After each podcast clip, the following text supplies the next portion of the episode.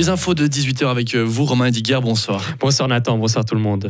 Fribourg propose d'investir localement dans la transition, un projet lancé par la ville qui compte différentes idées, comme par exemple équiper les toits de l'école primaire du Schönberg de panneaux photovoltaïques sur 760 mètres carrés. Cette installation permettra de produire 170 000 kWh par année, soit de quoi alimenter une cinquantaine de ménages.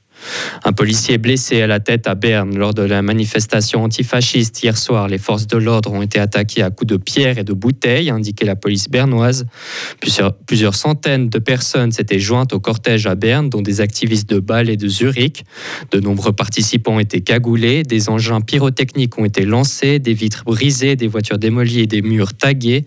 Le montant des dégâts n'est pas encore connu. Le silence de la Suisse est complice. C'est la déclaration des 1800 personnes qui ont manifesté hier après-midi à Genève pour apporter leur soutien aux Palestiniens. Nous ne partageons pas la position de la Suisse au centre des intérêts impérialistes, a affirmé l'un des organisateurs. Il a également demandé au Conseil fédéral de condamner clairement les bombardements israéliens dans la bande de Gaza. L'ambassadeur palestinien en Suisse avait déploré jeudi la volonté du gouvernement d'inscrire le Hamas sur une liste d'organisations terroristes.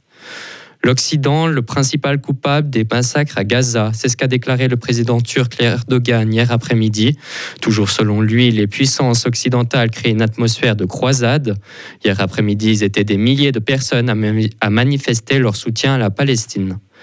Accident meurtrier dans une mine au Kazakhstan. Au moins 40 mineurs sont morts hier dans une mine de charbon à cause d'une explosion. Plus de 250 personnes étaient sous terre au moment de l'accident. L'absence de ventilation dans la mine, la faible autonomie des respirateurs d'urgence et la puissance de l'explosion ont réduit les chances de retrouver d'autres individus. Aujourd'hui, les recherches sont toujours en cours. C'est l'un des accidents industriels les plus mortels depuis l'indépendance du pays et la chute de l'Union soviétique. La série Friends est en deuil. L'acteur américain Matthew Perry, 54 ans, a été retrouvé mort dans sa baignoire. Il incarnait Chandler dans la série Friends durant 10 saisons. Aucun signe permettant de croire un acte criminel n'a été retrouvé et de retour en Suisse avec la bonne nouvelle de la journée. Vous pouvez dormir une heure de plus. La Suisse est passée à l'heure d'hiver cette nuit dernière.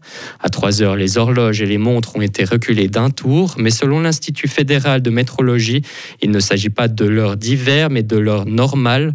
C'est en avançant le temps de sa montre en été que nous, que nous pouvons parler d'heure d'été, toujours selon l'Institut. Quoi qu'il en soit, il sera plus facile demain matin de se lever pour aller travailler. Retrouvez toute l'info sur frappe et frappe.ch. Le ciel sera plutôt nuageux pour ce lundi avec une dégradation annoncée en soirée. Température de 15 à 17 degrés. Une amélioration est annoncée à partir de demain. Il va faire de 13 à 15 degrés.